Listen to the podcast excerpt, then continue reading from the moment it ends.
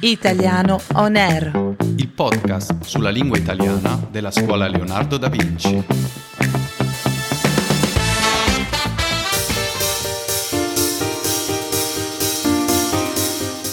Buongiorno Katia, come mai cominciamo con la musica oggi?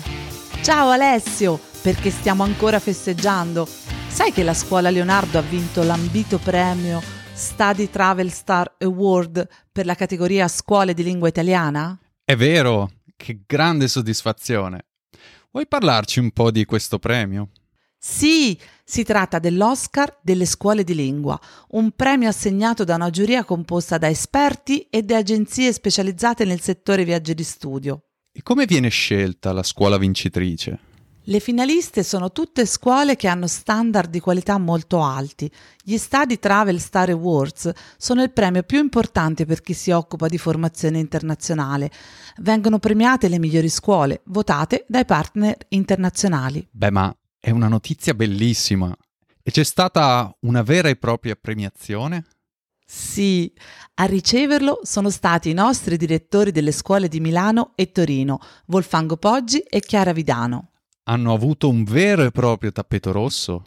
Non ne sono sicura. La cerimonia è stata molto bella, ma non so se c'è stata una passerella come ad esempio quella che c'è al Festival del Cinema di Venezia.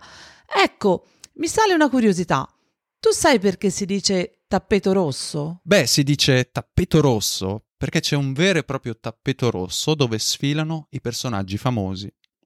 Il tappeto rosso serve a onorare gli ospiti che stanno entrando in un edificio o stanno assistendo a un evento. Sì, ma da dove viene questa tradizione? Credo che venga dal Medioevo.